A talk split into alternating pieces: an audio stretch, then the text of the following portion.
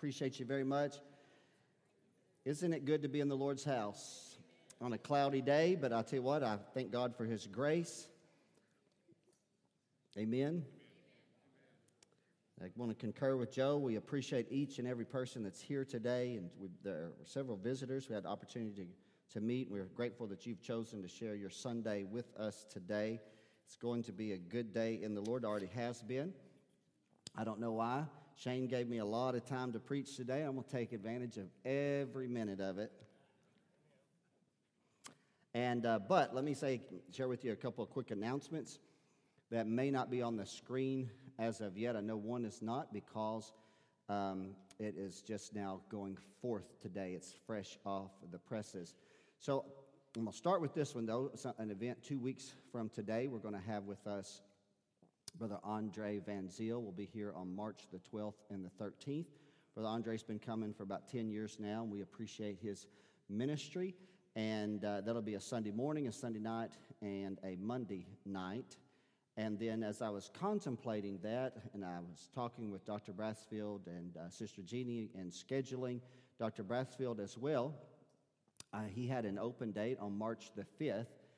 And I thought to myself, you know, an opportunity to have two apostolic leaders that preach around the world, literally around the world, um, to be back to back at Heber First Assembly and speak into the life of our fellowship was an opportunity that I could not pass up. And so I am super excited. Dr. Brassfield will be with us next Sunday. He's here today, and um, he's going to minister the word next Sunday. So make sure you're, you know, I'll keep you aware of it through the course of the week. But, you know, if you know anything about the, the God's uh, structure of kingdom, there's apostolic ministry, there's, there's apostle, prophet, evangelist, pastor, teacher, there's apostolic prophetic, Brother Andre, there's apostolic pastoral leadership, Dr. Brassfield. And uh, I'll tell you what, we're built upon the foundation. We build upon the foundation of, of apostolic ministries, and they speak life. They speak life into the fellowship, and they bring order, and we appreciate that order, and uh, it will be a tremendous uh, four services. And of course, Dr. Brassfield's a part of our church family, and so we get to have him on a more regular basis. And uh, which I've, I've got him. Go- we're going to have a. We had such a good turnout last year for a um, Good Friday evening service, and Dr. Brassfield ministered the word, and his schedule has allowed him to be in the area uh, at Good Friday as well. So he's going to be back with us in April for that event. So it's going to be a great few weeks ahead of us. So make sure you're aware of these things and you come out in full expectation. Amen. So today. I do want to uh, kind of pick up where I've been leaving off. So, this is going to be the culmination and the last of my sermon series on the kingdom of God. I have thoroughly enjoyed studying it. I uh, hope that you have uh, enjoyed uh, learning with me along the journey. Um, hopefully, today we will have saved the best for last. you know, you'd think after 20 years, just, oh, you'd just be right there. It's just not quite yet. There's still work to do. So we're going to turn to two passages, passages of Scripture. If you're unfamiliar to our tradition here at Heber First Assembly, we stand in honor of the reading of Scripture. We're going to read a total of 15 verses today from two passages. We're going to see if we can tie these two together. It is, first of all, in one of my personal favorite books of the Old Testament, the book of Ecclesiastes. I just like to say it, Ecclesiastes. And I like the way it commences in chapter 1, verse 1, for it's the words of the preacher. I just like that, the words of the preacher. Ecclesiastes 8, verses 1 through 5 says, Who is as the wise man? And who knoweth the interpretation of a thing? A man's wisdom maketh his face to shine, and the boldness of his face shall be changed. I counsel thee to keep the king's commandment, and that in regard of the oath of God. Be not hasty to go out of his sight, stand not in an evil thing, for he doeth whatsoever pleaseth him. Verse 4 is where I want to really extract from here. Where the word of a king is, there is power. And that's good, isn't it? Let's, let's read that again. Where the word of a king is, there is power. And who may say unto him, What doest thou? Whosoever keepeth the commandment shall feel no evil thing, and a wise man's heart discerneth both time and judgment. Ecclesiastes 8, verses 1 through 5. And now we turn to Jesus, his messianic ministry, a very unique passage of Scripture. It's recorded in Luke's Gospel, chapter 7, but also Matthew's Gospel, chapter number 8. We're going to use Luke's Gospel, though I may draw from a little clarification that Matthew brought. Chapter 7, verse number 1. When he had ended all his sayings and the audience of the people, he entered into Capernaum.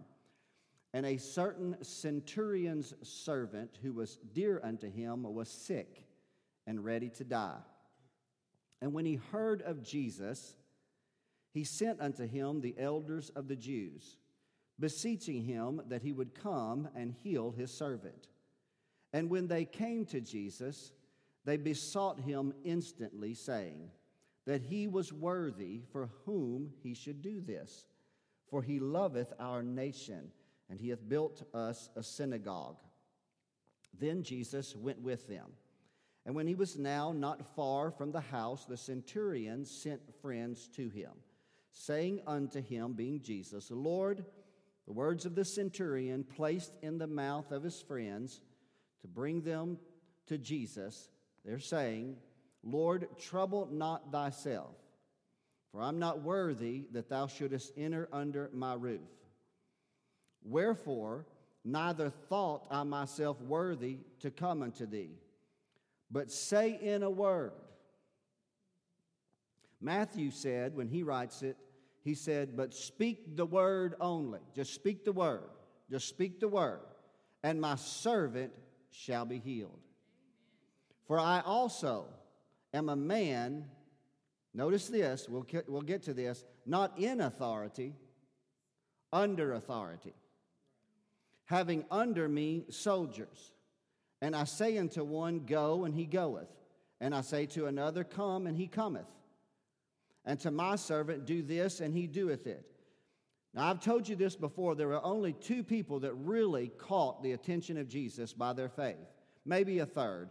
But when Jesus heard these things, he marveled at him. And he turned about and he said unto the people that followed him, I say unto you, I have not found so great a faith, no, not in Israel. Now, Matthew then records that, he, that Jesus then said to the centurion's servants, He said, As thou hast believed, it's almost like he's there in person. Jesus is speaking to him through the servants, and he's saying to him, As thou hast believed, so be it done unto you. And they were sent returning to the house, and when they arrived, they found the servant whole that had been sick. Amen. You know, I'm talking about the kingdom. Last week I told you I ministered a word advancing the kingdom within you, inside of you, that it must go from your heart to your head. But I told you this week I wanted to talk to you about advancing the kingdom of God through you. Last week it was advancing the kingdom of God through you, but I've got a subtitle today where the word of the king is. Come on, I like that, don't you? Where the word of the king is, there is power. Thank God for his word today. Lord, we're humbled to be here. Grateful. What a beautiful group of men and women that have come out, Father, on a semi blustery day. But it's not blustery in this house, God. It's not. Your word, Father God, is rich. Father God, when we rejoice at it as a man that hath found great spoil. My heart is stirred to minister the word. Father, I have prayed in private, God, that you would touch my tongue, God, as we read of the prophets of old, and Father, with the coal of fire from off the altar, that the word that I speak would have a conviction upon it, Father, in the name of Jesus. And the hearts of the people would be ready to receive, as James writes, the engrafted word which is able to save our souls. So we bless you and we're grateful for it. And all of God's people said, Come on, all of God's people said, Amen and amen. And I want you to just say it one more time under your breath or out loud. Where the word of the king is, there is power. I like that. We're going to get to it here in just a moment.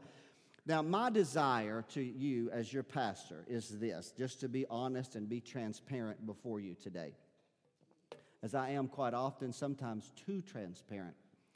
Um, Sister Sherry said amen to that.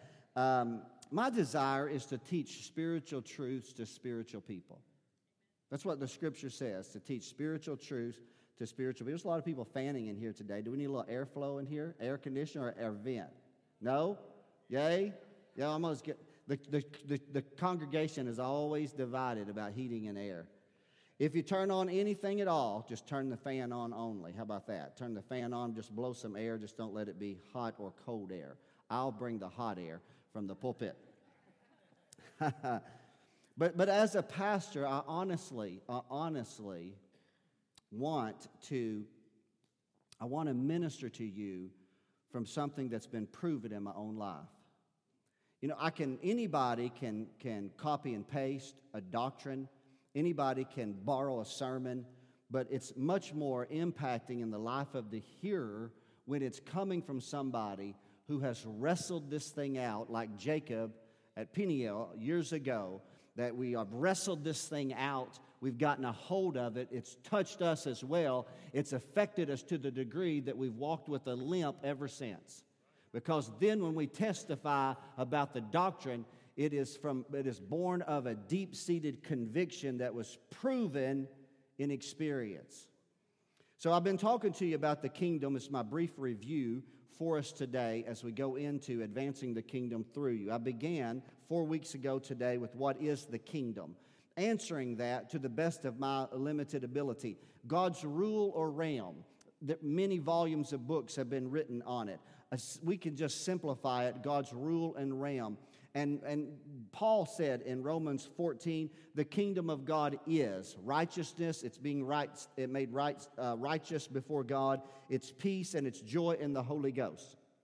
It's the kingdom of God. We've talked in days gone by that it is a, a present reality, but it is a future promise. There will be a consummation of this present reality by the coming kingdom of God, correct? Jesus said it's here, but he also instructed us to pray for it to come. Jesus said that we press into it, but then we also pray for it to come into us. And so we, have to, we have to hold these truths in our heart and look at them as the Holy Spirit illuminates them into our heart and mind. So then I uh, followed this with our purpose in the kingdom of God. Our purpose should be to walk worthy of the King who's called us into his kingdom to live a life that's pleasing to the king, that brings honor and glory to the king. And I concluded with using the example of Mephibosheth, who was the crippled son of David's uh, blood covenant brother Jonathan, who uh, David brought to the palace when he was a, a, a grown man, but he was lame in both his feet. But the point I made was he was lame in both his feet, but because he sat at the king's table, he could still walk worthy of the king. And then on the third week, last week, I spoke to you about advancing the kingdom of God in you. Simply put, Jesus said, The kingdom of God cometh not with observation, it is within you. Some translate that as the kingdom of God is among you because Christ was present with them. I think there's a shadow of both, but I do believe that the kingdom of God, his rule and reign, commences in our heart, right? He comes unto our heart, that's uh, where He begins to reign. But the kingdom of God must advance into your heart and mind, right? Your mind has to be renewed. If your mind is not renewed, you're going to continue to live a pattern of life that's not worthy of the king, right? So a transformation has to take place in your life. And so today, though, I believe not only does the kingdom of God, uh, God's design to advance it within you, it's to advance His kingdom through you. How exciting is that, that you're an ambassador for the king? Right, that you get to share of the glory of the kingdom of God and encourage men and women to come pressing into the kingdom. The kingdom of God advances through you, and I believe when you fully commit to God's rule in every area of your life. When you pray with sincerity, Lord, not my will be done, but thy will be done in earth as it is in heaven, correct? The kingdom of God advances through us when we display acts of mercy and benevolence, when we give, when you advance, extend your hand in giving, whether it be in the offering or benevolent to someone in your family or in the community, when you serve, when you put on, uh, as Jesus did, he girded himself in, in simply a towel and you determined to serve other people, those acts of kindness is advancing the kingdom of God. I believe the kingdom of God is advanced through teaching and through preaching. Paul said in Romans 8, How beautiful are the feet of those that bring glad tidings of good news. How, how, beautiful. He said, eh, how can, they be, uh, how can they preach if they be not sent? So we're sent to bring good news. So it advances through both teaching and preaching. And I even added this as an addendum in my own thoughts. I believe the kingdom of God can advance as you learn to endure suffering, times of trial and tribulation that the kingdom of God can still advance in the most difficult days of your. Matter of fact, if we were just being honest, that there are times when God's power is made more known through your weakness, right, than through your strength. And so I believe that you can see the kingdom of God advance when you faithfully participate in worship. I believe that you are sending a signal, if you will, or a message when you come to God's house. I shared on Wednesday night when Paul writes about communion, he said that when you participate in communion, you show or display the Lord's death till he come. Right? That meant when somebody saw you, and every week they see you, you come out of your house, you got all your stuff together, it took the ladies longer than the men. I know that from personal experience. You got everything together. You come driving into your, and they see you driving week after week, uh, and they will not be able to stand before God and say, I had no testimony.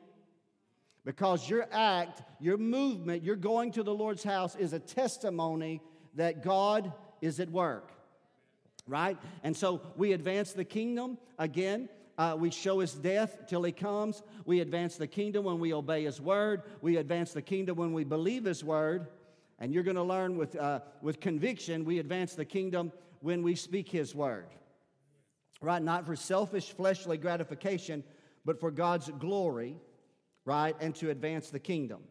I love these two passages of Scripture. I'm going to briefly see if I can tie them together. Here, we won't really focus entirely upon Ecclesiastes, other than that fourth verse where we see that word that just stands out to us when Solomon here, who is the preacher but is also the king of Israel, speaks about where the word of a king is, he says there is power.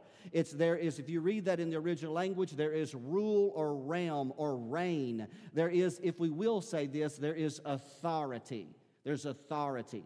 And then, if we can somehow kind of tie this just a little bit, that it was displayed, that authority was displayed by Jesus himself in his ministry. I'm going to talk about that in a moment there. And in Luke's record there that we read, uh, that a miracle occurred.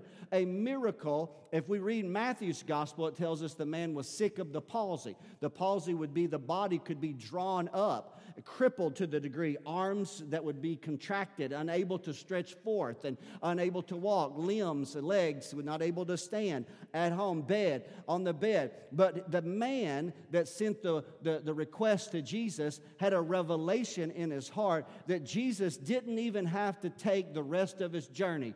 Jesus didn't even have to stand in the presence of his servant. Jesus didn't have to take off his talit, his Hebrew prayer shawl, and lay it on him as he would Jairus' daughter. Jesus didn't have to spit in the dirt and make, uh, and make clay and put it on him. Jesus didn't have to pour oil on his head. All Jesus had to do was to clear his throat and speak the word because in the king's voice there is power and there is authority. And he knew if he would just open his mouth, then his servant would be made whole. Glory to God. How many you believe there's power in the word of a king? So I want to talk about that for just a moment because we've got to learn this principle before we will truly see the kingdom of God advance through us. And I just believe that the church, the body of Christ, is called to advance the glory of God. I believe that the realm of God's kingdom goes through the body, through the body. I told you before, Revelation. Someone told me about this recently, reminded me of the revelation that I had uh, in Lion King. But I told you long years ago where, where, where, where Mufasa was up on the top of the mountain and little Simba was beside him. And little Simba was going to be the king that would replace, he's the prince, going to replace the Lion King. And he asked that simple question and he said, Where is the limit or the where is the extension of our kingdom?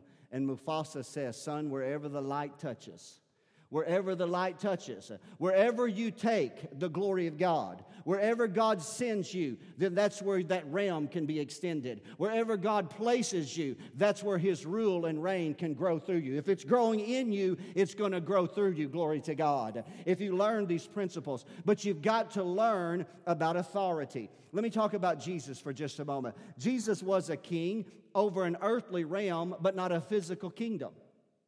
David himself, Solomon, we read his words, would have actually sat on a throne and had men around him and had a court of people around him that bowed before him and called him king. But Jesus did not. He was not over an earthly realm, but, but he was over an earthly realm, but not a physical kingdom. He himself said that, My kingdom is not of this world. But Jesus was constantly being asked uh, about two questions, and I've noted this one previously, and I won't go spend much time with it. His disciples wanted to know when the kingdom of God would come, right? And that was what Luke chapter 17, he said, The kingdom of God cometh not with observation, but the kingdom of God is within you. But did you know that was what his disciples primarily asked him? But the question that his critics had a tendency to ask him more often was, Who gave you the right my mama used to say this to me when I was a little boy Who died and made you king? That's the question. I'm sure she wasn't alone when she said that. and so, with this, now listen, that was a question that his adversaries wanted to know because of how he taught, how he related about his relationship with God and God's expectation for the people. They wanted to know how who gave you the authority to do and to say the things that you're saying. Even when we commenced this sermon series, I reminded you that John's message and Jesus' initial sermon concurred. They were simultaneous. It was like they were borrowing one another's notes. John came clothed in camel's hair and with a leather uh, belt or girdle about his waist and eating uh, on locusts and wild honey. And his message was, Repent, for the kingdom of God is at hand. And Jesus came later when he came out of the wilderness, and his first messages, his first message was, Repent, for the kingdom of God is at hand. Who gave you the authority? That's what they wanted to know. Who told you? Who told you that you could set the prophetic calendar? Who told you that you could tell the masses of people that the long awaited day of the coming of the kingdom of God was now present in the earth? That's the question they asked. And Jesus, let me just tell you this I'm going to answer it for you. Most of he uh, answered it on more than one occasion, but I'm going to tell it to you today. Where did Jesus get his authority, even to declare the kingdom of God? He got it from the Word of God from the Word of God. Anyone can say from God. I have people tell me that. It was from God. Anybody can say from God. I need to see it validated scripturally. Jesus, or excuse me, the Jews believed in the prophetic scriptures. Jesus received his authority from the Word of God. God had prophetically declared him to be the Messiah, the anointed one beginning in Genesis chapter number three, when God said, Of the seed of a woman would come one who would crush the head of the serpent. We read it in Genesis 17 and 19 when it says, Of the seed of Abraham, all nations would be blessed. We read it in Genesis 49 when Jacob prophesied that the scepter would never depart from Judah. We read it in Deuteronomy 18 and 15 when Moses declared, A prophet like unto me he is going to come and you shall hearken unto him.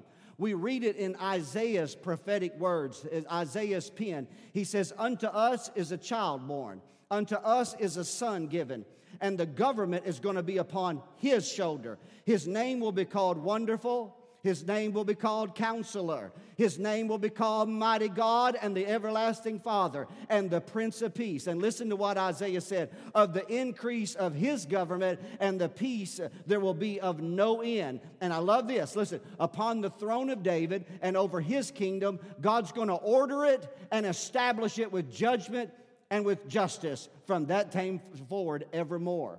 So God prophetically spoke about his son that when he came into the earth that he would be commissioned with authority to declare the kingdom of God. And even the angel of the Lord that spoke to Mary when he spoke to her about Christ being conceived in her womb. He, the angel of the Lord said these words He that child born in thee, conceived of the Holy Ghost, he shall be great, and the Lord will give him the throne of his father David. And listen what he said, and he shall reign. And so Jesus, then you say, well, then where is that? That was the that was the scriptures, and many times we believe the scriptures were prophetically spoken and then captured by pen. But when Jesus was baptized in water, and he came up out of the water. John said that the heavens parted and the Spirit of God descended upon him in bodily form like a dove. But a voice was heard. That voice, I told you last week, that voice that was heard on Mount Sinai speaking the, uh, the, the law of Moses, that voice perhaps hadn't been heard from that time till then. That voice was heard. And what did it say? It said to all that would hear, This is my beloved Son. And when he said that, he was conferring divine authority on him, right, to rule and reign and to extend the kingdom of God. And when Jesus began to minister, he went to Nazareth where he had been brought up. He said, Bring me the scroll of the prophet Isaiah. He read it, they put it up in the ark. He sat in the seat, Moses' seat, and he began to speak. And he said, The Spirit of the Lord God is upon me. He hath anointed me. I'm anointed by the Father with divine power and divine unction and a divine authority to speak the word of God. That's how we know. And then he began to validate Anybody can say they've got authority, anybody can claim it. But he said, I'm going to display it by casting out devils and healing the sick. Glory to God. To validate that the authority that he possessed had been given to him by God. Man, that's good preaching in this house today. Jesus could give authority, he could vest that authority in his servants, and they too would have power to heal to cast out devils, correct? And even to forgive sins.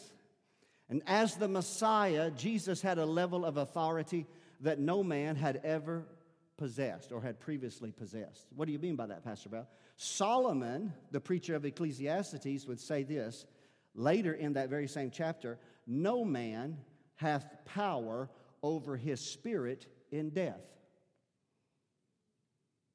But Jesus said, I have the power, because in the word of a king, there is power. He said, I have the power to lay my life down. And he said, And if I, by the power and the authority given unto me by God, have the power to lay it down, I have the power. Oh my goodness gracious. If I was in a, a Baptist church today, somebody'd be getting happy in here. I'm telling you, he said, I have the power to lay it down. And because in the word of a king there's power, I have the power to take it up again. Glory to God. And nobody had ever had power like that in the earth. He gave up the ghost, committed his spirit into God's hand, and on the third day he took it up and validated his doctrine that he was Jesus the Messiah. And when he left and ascended into heaven, you remember it's called the Great Commission. What's, what did he tell his disciples? He said, All power in heaven and in earth is given unto me. Now, there are two words translated. You know, I don't know uh, Greek very well. There's a couple things here and there I can remember in days gone by. I know many of you say Pastor Brown struggles with good English, much less trying to share Greek with us. However, there were two words in the Greek New Testament that are translated power. One is dunamis, and it means the miraculous power. We extract in the English language dynamite, dunamis, miracle, explosive power, healing the sick, and casting out devils. You have to have power in dunamis power. But the word there, all power is given unto me, is exousia, and it means authority. And Jesus said, All authority. See, the kingdom is extended by the realm of God, and it must have the authority of God. Jesus said, All authority's been given unto me, both in heaven and of earth. And so Jesus answered the question through his life and his teaching Who gives you the authority? Jesus was reestablishing the kingdom of God, not in a governmental, social realm, rather within the heart and the life of every believer. We trust in the millennial, he will reestablish an earthly kingdom. Right? We believe that. His kingdom is not advanced with the sword.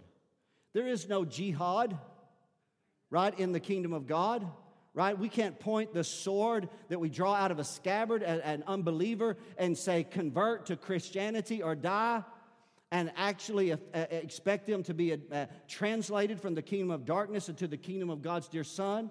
But what we do, we advance it by the word. we advance it by the word. And so, again, it is, uh, it is the word of faith that we preach. You press into it, we cannot press it into you. And so we have to begin to understand authority for just a moment. So Jesus understood authority. He advanced the kingdom because he was a man under God's authority conferred upon him. But what about you? I'm going to transition for just a moment. You're new to our church today. What's the pastor going to share? That was certainly about Christ. But how does that relate to us in this word authority for a moment? Do you have any authority? You cannot advance the kingdom without authority. Right? You have to have some measure of conferred authority for you to truly function as an ambassador.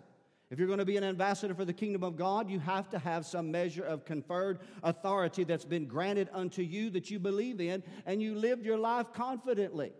That in the word of a king is power. I'm just going to remind some of you of the things that maybe you already know. 1 Peter 2 and 9 says you're a royal priesthood. you're a royal priesthood. You're not just a priest, you're a priest, a royal priesthood, a kingly priest.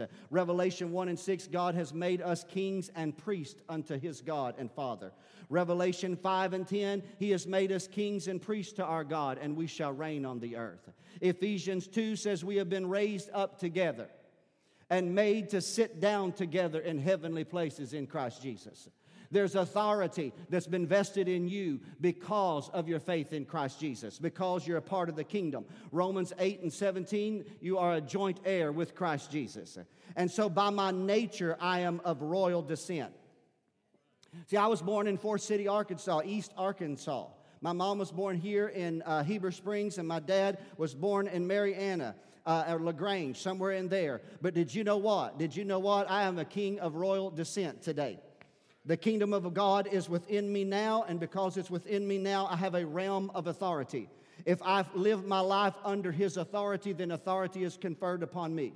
Right? Remember what Jesus, as he can, as the, the, the account of the centurion, when the centurion had revelation that Jesus would come, uh, he said, Let me stop him in his tracks. When, the, when he spoke the word, he's what he said. He said, I am a man under authority. He did not. Your mind thinks he would say, I'm a man in authority. Let me go ahead and back it up. That's not how it functions.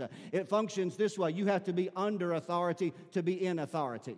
You have to have a, a, divine order of authority that's been conferred upon you because you are walking in accordance to the revealed will of God and the Word of God. You cannot be outside of God's divine rule and reign and expect to have His authority. You have to have, you have to understand, you have to know that there is, again, in order for you to have authority, you have to be under authority. Now, in the church, in the church, let me tell you, I believe that there are four levels of authority in the church. First, it is God that has been conferred to the man Christ Jesus, who is the head of the church. right? And so that's first. Secondly, then, I believe we have corporate authority that was based upon the foundation of the apostles and the prophets. And subsequent government, excuse me, formed upon their foundation that we willingly submit ourselves to. Every fellowship has to have something, some measure. They differ, I understand. For you and I, as a member of the Assemblies of God, it is the General Council of the Assemblies of God and the Arkansas District Council of the Assemblies of God. That's the second level of corporate authority. Then there's congregational authority. We have the pastor, and then we have the pastor as the head of the assembly, not the head of the church, the head of this assembly. We have deacons and pastors that have conferred authority. Congregationally, the body in the assembly in unity has authority. I lead this congregation not by power, but by authority.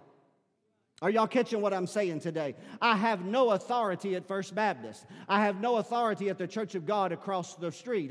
I have no authority down the street at the Nazarene uh, Church or up the hill at the former Methodist, now the Trinity Church. I have no authority when I walk through those doors. It's the, the authority that's con- uh, conferred upon me is because of the structure of government that we have agreed to function within. And God blesses it, I believe, if we will layer ourselves under authority. If I learn to live and function under authority, I become empowered. Oh, Jesus, to walk in authority. And from that, my authority is not to be abusive nor abrasive, but rather to care for the church of God. And my heart is full of the Word of God today to teach you about authority because the kingdom will not advance if you're not under authority. And you will not have the anointing upon your life to advance the kingdom because you won't be in authority. You say, Pastor Well, what areas of life do I have authority that I can have once I've come under authority that I'm empowered to function in? I believe in your house and your household. I do. Have you remembered recently this past year the death of Queen Elizabeth?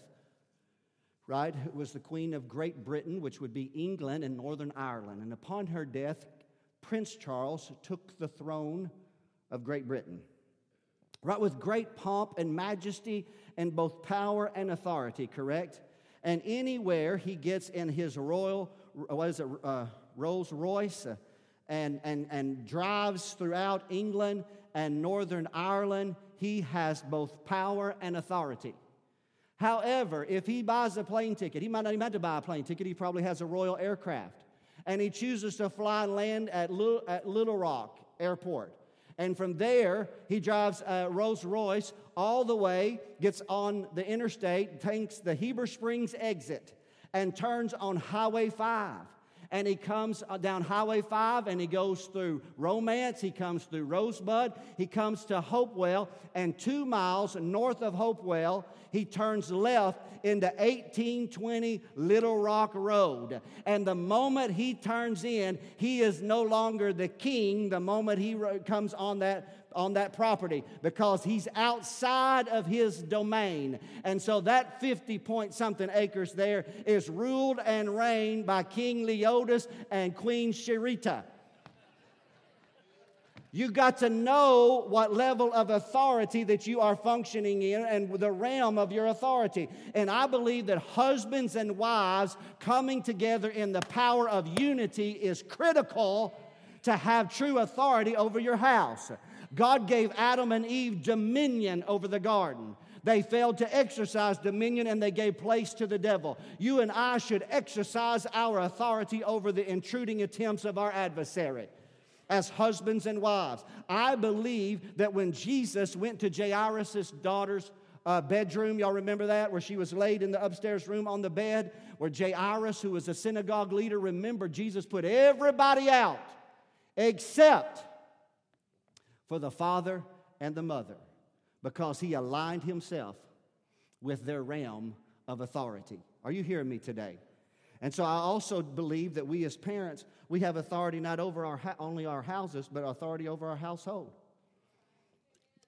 I'm going to say this in faith to some of you here today. As a parent, let me tell you, God never intended for your children to be the dominant force in the household. Let me say this to mom and dad, dad and mom, your home is not a democratic republic right? It is an extension of God's kingdom, and you've been appointed as king and queen. Right? Yes, those little children are thy servants. Glory to God.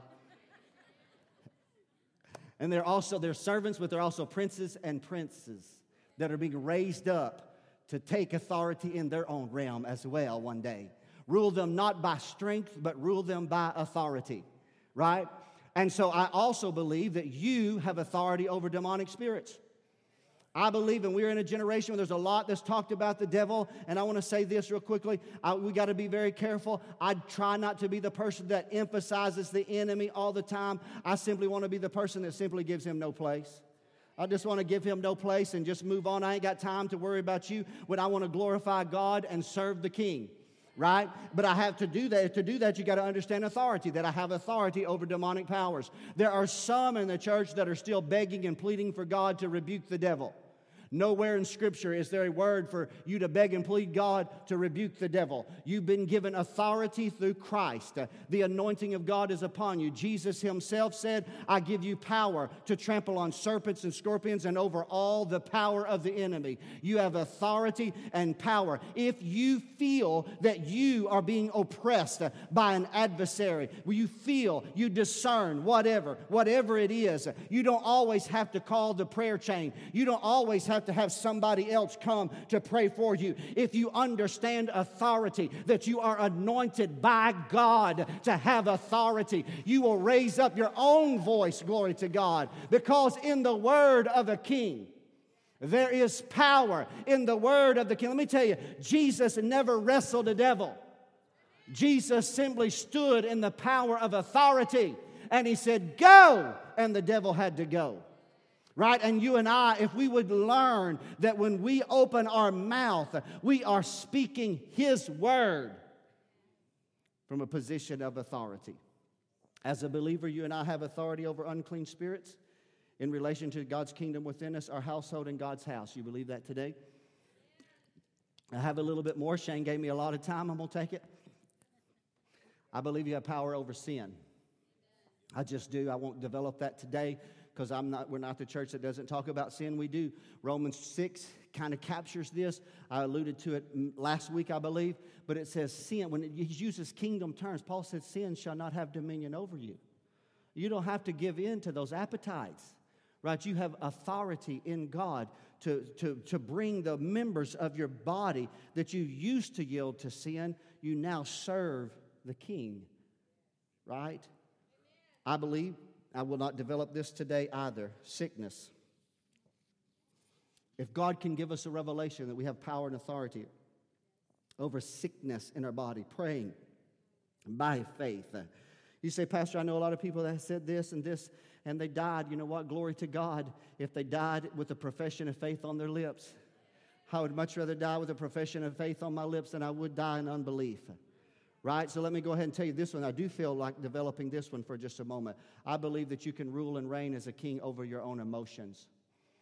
Emotions are a beautiful thing, they're a gift from God. They cause us to smile and they cause us to weep because there's a time to laugh and there's a time for sorrow.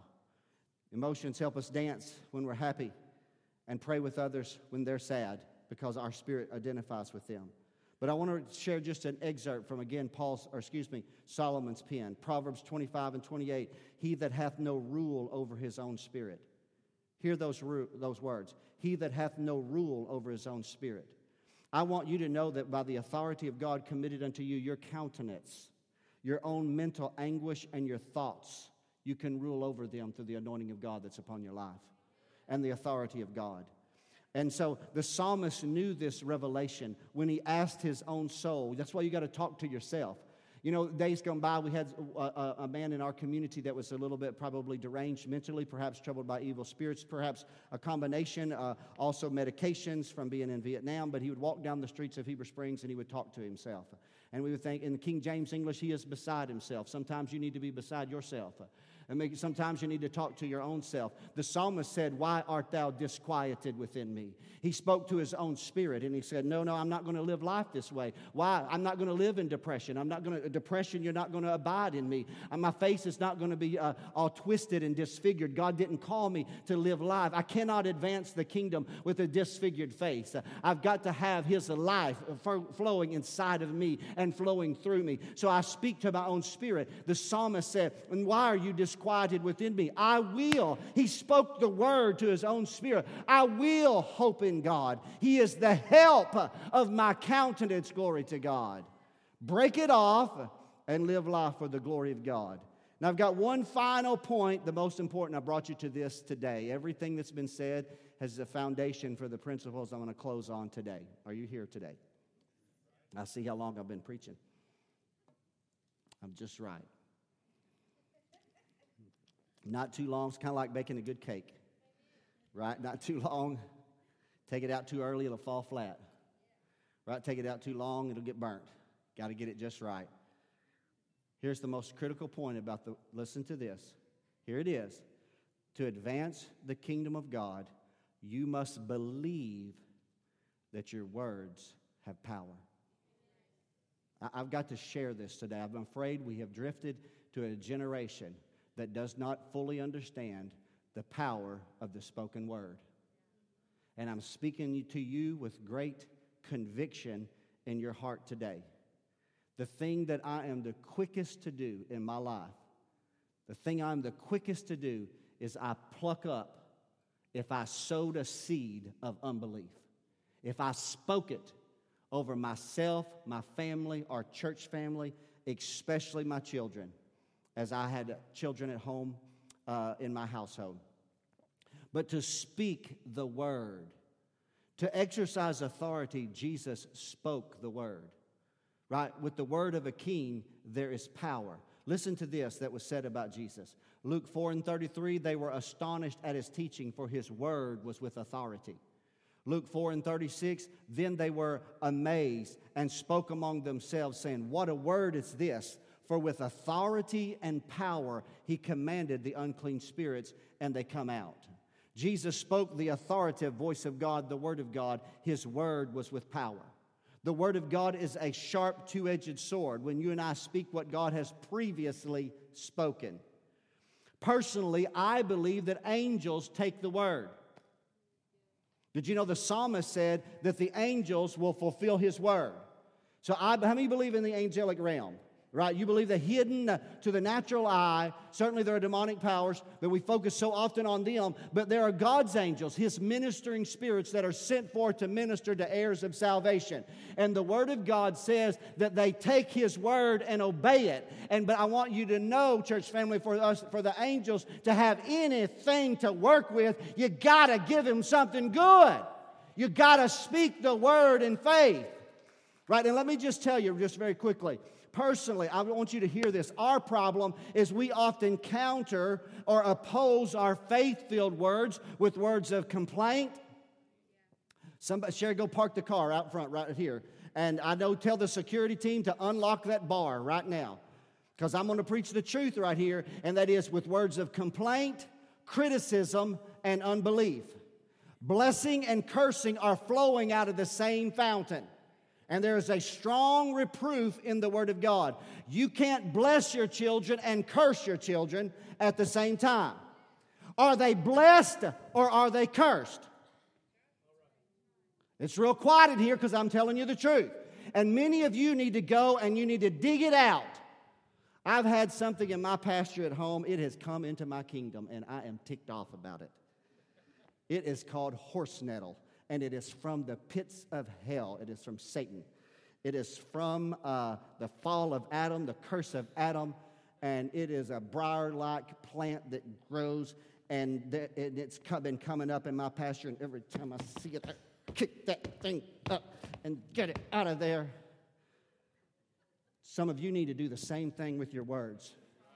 You've been, I'm telling you, because you planted words of doubt fear, unbelief in the ears of your family, your children, and you wonder why you're not saying, Pastor, but oh, I don't want to hear your flesh. I'm not going to listen to your flesh. What does the Word of God say?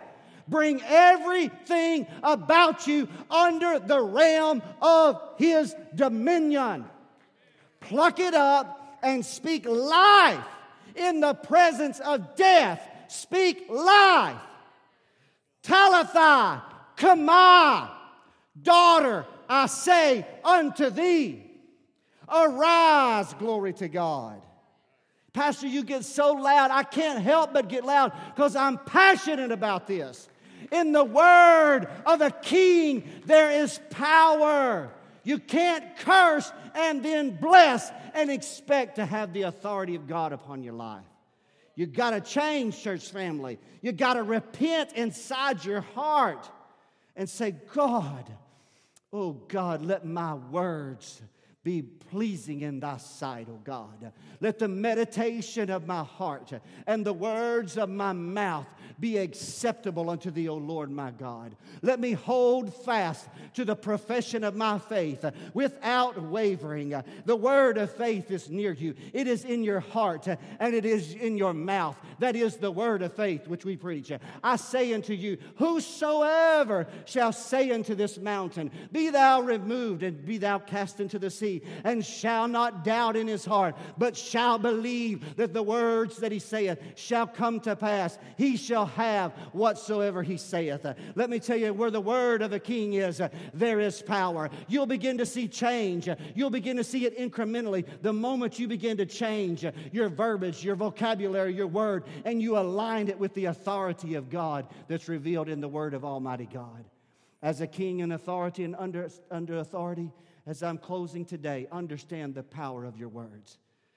Out of the power of your word is life and death. Are you hearing me today? Proverbs, again, Solomon says, You are snared by the words of your mouth. A wise king chooses his words. Proverbs 10 and 19 says, In the multitude of words, sin is not lacking. He who restrains his lips is wise. I told you last week you got to be swift to hear and slow to speak. Are you hearing me today, church family?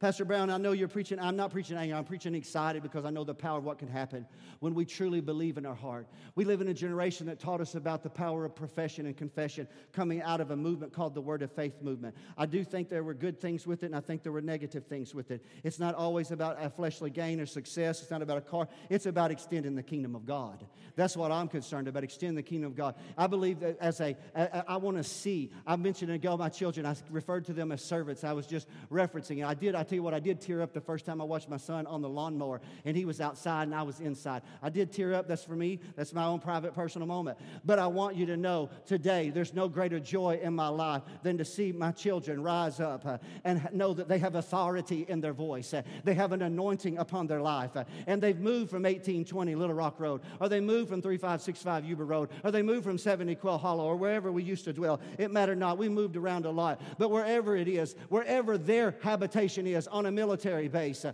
or whether it's in Little Rock, or even whether it's upstairs right now, wherever that little place is that's theirs, uh, that's where their dominion is. Uh, that's where their realm is. That's where their authority is. That's where their anointing is. And with the word of a king, there is power. They have authority and dominion and victory. Husbands and wives can come together and pray the prayer of faith. Husbands and wives can speak the word only, and they can watch things change. If they hide the word in their heart. It's not confess and confess and confess until you believe. It is believe and then speak. It is believe and then speak. You got to hear, and when you hear, you meditate on it, you muse on it, you ponder it, you walk through your house, you pray over it, you go walking and talking with Jesus in the garden, in the cool of the morning, late in the evening, driving down the road, and you're saying, Oh God, I thank you for the word. Thy word is a sharp, two edged sword in my heart and in my mouth. I rejoice at thy word as a man that findeth great spoil. I'm going to believe the word. I'm going to hold to the word. I'm going to trust the word. And then, when you begin to open your mouth up, uh, when the king speaks, uh, in his words uh, are authority, in his words are power, in his words are dominion. Glory to God. Oh, I feel Jesus in this house today. He's a king and He's conferred to you a measure of His authority. And you bring Him glory. You bring the king glory. You bring the king glory when you extend his kingdom. You believe in your heart, you confess with your mouth. By your words, lift up and praise the name of Jesus. By your words, rebuke and drive away the enemy.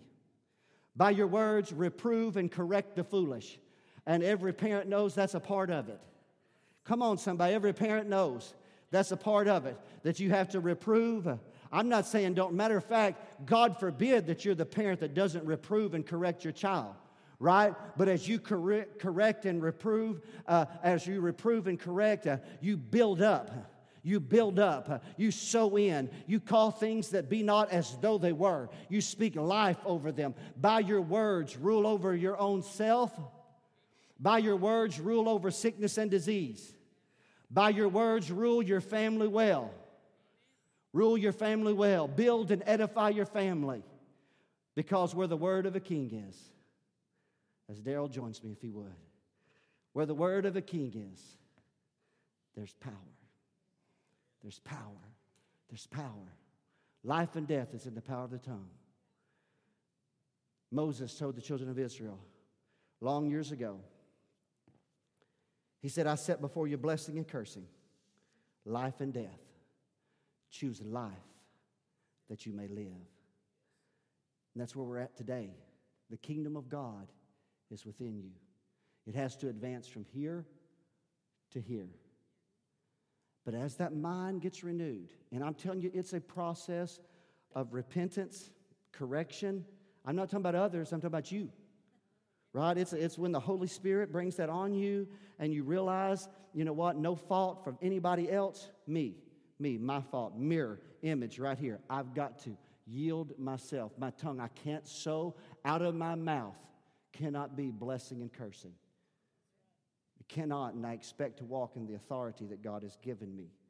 I'm preaching to you today for everyone here today. I told you when I started the message today, and we'll close right now. As a pastor of 54 years of age, who's been pastoring for 27 years, which would be half of my life, preaching for 30 plus years since 16, I can't share with you everything from personal experience. I can't. But I can share some things that I proved in a crucible of experience and I learned the power of the spoken word. Pastor Brown, are your words perfect? Absolutely not. But when I have the Spirit of God, I pray, God, bring conviction to me. Because if I sowed it and it's going to bring horse nettle, I want to pluck it up. I want to pluck it up. Pastor Brown, where's that language come from? Read the Gospels. Jesus said about the kingdom of God, He said, My heavenly Father, He said, we will pluck up everything that He didn't plant. And I want to live that way in my life. If I've spoken doubt and unbelief, God forgive me, for in the word of a king there is power. I want my words to bring Him glory, and I want my words to bring life. I want my words to elevate and lift. This is not in my scriptural notes, but I, feel like reading it to you one more time. I read it last week. Ephesians chapter 4. I'm going to read it real quickly, not the whole thing. I know some of you are like, oh my gosh, he really did mean he was going to take that much time. Listen to this.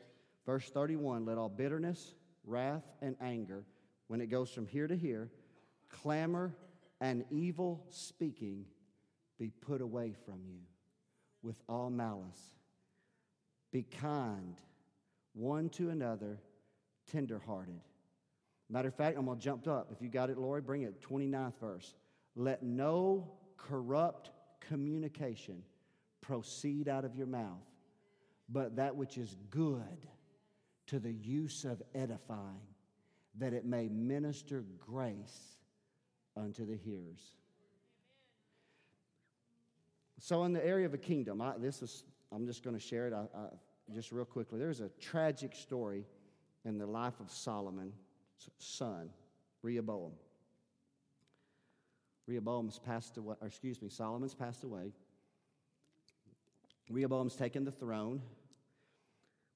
And the people come to him and they say, Your father at times, because we know towards the end of Solomon's life, he fell into apostasy, right? And all the principles that he wrote about for all of us to hold to and cling to and share, tragically, his, he became corrupted by sin. And the, and the leaders of, the, of Judah and Israel came to Rehoboam and said, Let me tell you, your, your dad, he talked down, he talked bad to us. Go back and read this on your own. He said, But if you will speak kindly to the people, they'll follow you all the days of your life. Taught that principle right there long years ago. What they said was, Rehoboam, this kingdom will prosper if you'll speak life over it. If when you're in your chariot and you're going through the streets, that you stop and pause and you see the people and you speak to them and you speak life to them and you encourage them and you build them up, you will never lack of a kingdom of men and women committed to your rulership. But tragically, they fell prey, and Rehoboam fell prey to poor counsel, and he repeated the error that Solomon had drifted to in that latter end of his life. But you and I ought not be that way. The kingdom of God has advanced inside of us. It's here. It's here, but it's going to advance if we speak it in life. We speak it in life. And now listen, it's not one without the other. It's not you speaking while you're living outside the authority of God, right? It's not one or the other, it's both.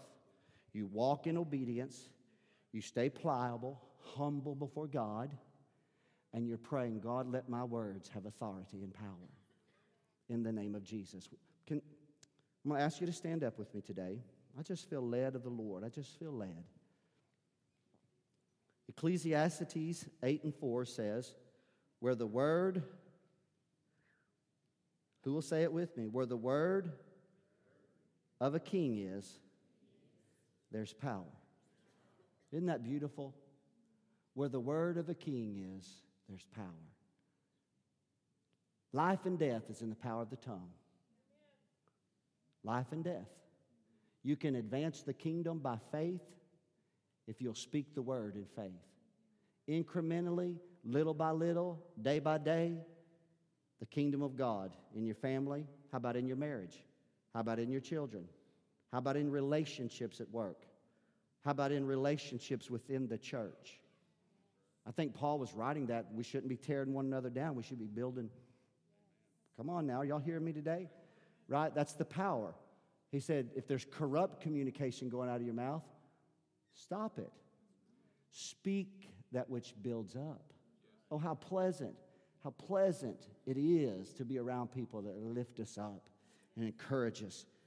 Can't we be that person? Our heads are bowed and our eyes closed for just a moment of time. Romans 10 says it's the word of faith. It's near you, it's in your heart, and it's in your mouth. That is the word of faith which we preach. Joe said it earlier. If you believe in your heart and confess with your mouth, you'll be saved. I'm going to give a twofold invitation in the beauty of this moment and in the solitude and in the sanctity of this moment. Is there anyone here today that says, Pastor Brown, I would like by faith to profess Christ as my Savior? I believe in my heart and I want to confess with my mouth the Lord Jesus as my Savior. For Romans 10 says that if you believe in your heart and confess with your mouth, you'll be saved. Is that you today? Sir, ma'am, is that you? Raise your hand. Let me see you today. No one's looking around. Is there anyone? Thank you today. Anyone else? Anyone today? Just pray. It's a sinner's prayer. Thank you. Anyone? We're praying. We're praying. We're committing. We're committing. Secondly, today, secondly, today, who here's been guilty? I'm not going to ask you to say who's been guilty. This is between you and God. But I'm going to suppose that many of us have been guilty of out of the same mouth speaking blessing and cursing. Speaking life one minute, speaking death the next. Where the word of the king is, there's power. There's power because there's consistency in authority, speaking the word only. Who here? I'm, I'm going to ask for hands, so just slip your hand. I just feel like they're just we just tie together. We come together. We come together. Say, Pastor, let's pray together. That in my own heart I will believe the word and with my mouth I will speak the word. Who's that today? Let me see. Hands up. I think everybody. I'm going to be honest. Everybody. That ought to be the pliability of your heart today. That's not me. I didn't come to, I didn't come to rebuke anyone. I just came to rebuke a pattern of life that many of us have fallen prey to. I, I don't want you to think that Pastor Brown has stood on this stage today and preached from a hypocritical spirit that I act like I don't ever speak the negative word or the wrong word. No, I'm transparent. I'm telling you, when I do and when I have, it's, I know what it is. It's born of the flesh, it's unbelief. The Spirit convicts me of it, and in humility, I do my very best to pluck it up. And if I'm going to pluck it up, I'm going to plant something good in its place. I'm going to pluck, I'm going to pluck up that which was born of the flesh, and I'm going to plant that which is born of the Spirit. So I, I don't want you to think that I'm trying to be, oh, I'm up here, I'm way up here, and you're way down here. No, I want us to be on a journey. Let the kingdom expand through you. It won't expand through you, it won't expand if our words are conflicting with each other on a constant basis. There's got to be power in your words. So we're praying today. Let's pray. It's a prayer commitment, it's a dedication right now. It's a dedication. Father, we have come to this house today, and the people had no idea. Only you know. Only you knew, Father, the direction that this service would go and the word that would be sown today. For some, there's a kind of an immediate rebuttal in their heart because they think I'm directing it towards them. I'm sowing the seed on the entire field. It's, it's whoever the hearer is, that's between you and God. I honestly believe the words for all of us today. Some are more advanced, some have uh, their words under control, they're speaking life more often, others are growing in it. It's an individual journey. It's not comparing you to me or you to your neighbor, your husband to your wife. It's about all of us before the Lord saying, Lord, forgive me of words spoken in unbelief. Come on, who will pray that prayer with me right now? Father, forgive me of words spoken in unbelief.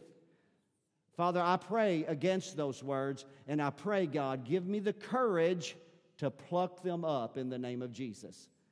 Give, them, give me the courage, God, to pluck them up out of the dominion, out of the realm of my kingdom. Come on now, I feel, don't give up on me this morning, church family. Please don't give up. This prayer time while you're standing is important as anything we've done thus far. This is where you're agreeing. You're agreeing. You agreed by nodding, by saying amen, by raising a hand up, but this is your personal response. This is you. This is you saying, These aren't the words of Pastor Brown, these are the words of the Word of God. Jesus said, Believe in your heart and confess with your mouth. Jesus said, Paul said, Believe in your heart, confess with your mouth. Father, today, when we have failed to believe in our heart and failed to speak your words with our mouth, we've repented before you today. Now, God, I pray, Lord, in the name of Jesus, that there'll be a word of faith that comes to our heart. Come on, somebody. There'll be a word of faith that comes to our heart, that we'll hear it, we'll receive it, we'll meditate on it, Father God, and it'll grow in us. And then, and the, and the opportunity presents itself, when we open our mouth, we will speak the word of a king. When confronted by issues of life, we will speak the word of a king. When the doctor says one thing, we will speak the word of a king. When the, when the behavior of our children is looking like one thing, we will speak the word of a king over them in Jesus' name. When there's conflict at home, somebody gets alone with God and begins to speak blessing upon the other spouse. The word of a king. And where the word of the king is, there's power. As the pastor of this assembly, God, I speak the word of a king over them today. I speak the blessing of God upon them. Church family, you look this way. I'm going to let you out of here today. I'm going to trust that what I've sown in your heart has been good word today, and you're going to meditate on it. Are y'all out there today? I know if you're a visitor, you came here and you said, Man, that pastor was loud, he spit, He did a lot of things. He looked angry at times. He's angry at unbelief. Just like Jesus, he got angry at unbelief. Is that right? I want, I want there to be blessing in your dominion. I want there to be blessing and the favor of God on your kingdom, and I want God's kingdom to be extended through your life. So here's how I, what I want to speak over you today. Here's what I want to say to you. Say unto, this is modifying number six for you. On this wise, you shall bless First Assembly of God, and you shall say unto them, May the Lord bless you. And may the Lord keep you. May the Lord make his face to shine upon you. May the Lord be gracious to you. May the Lord lift up his countenance upon you. And may the Lord give you peace. God, I speak the word of faith over my church family. You will make them the head and not the tail. They will be above and not beneath.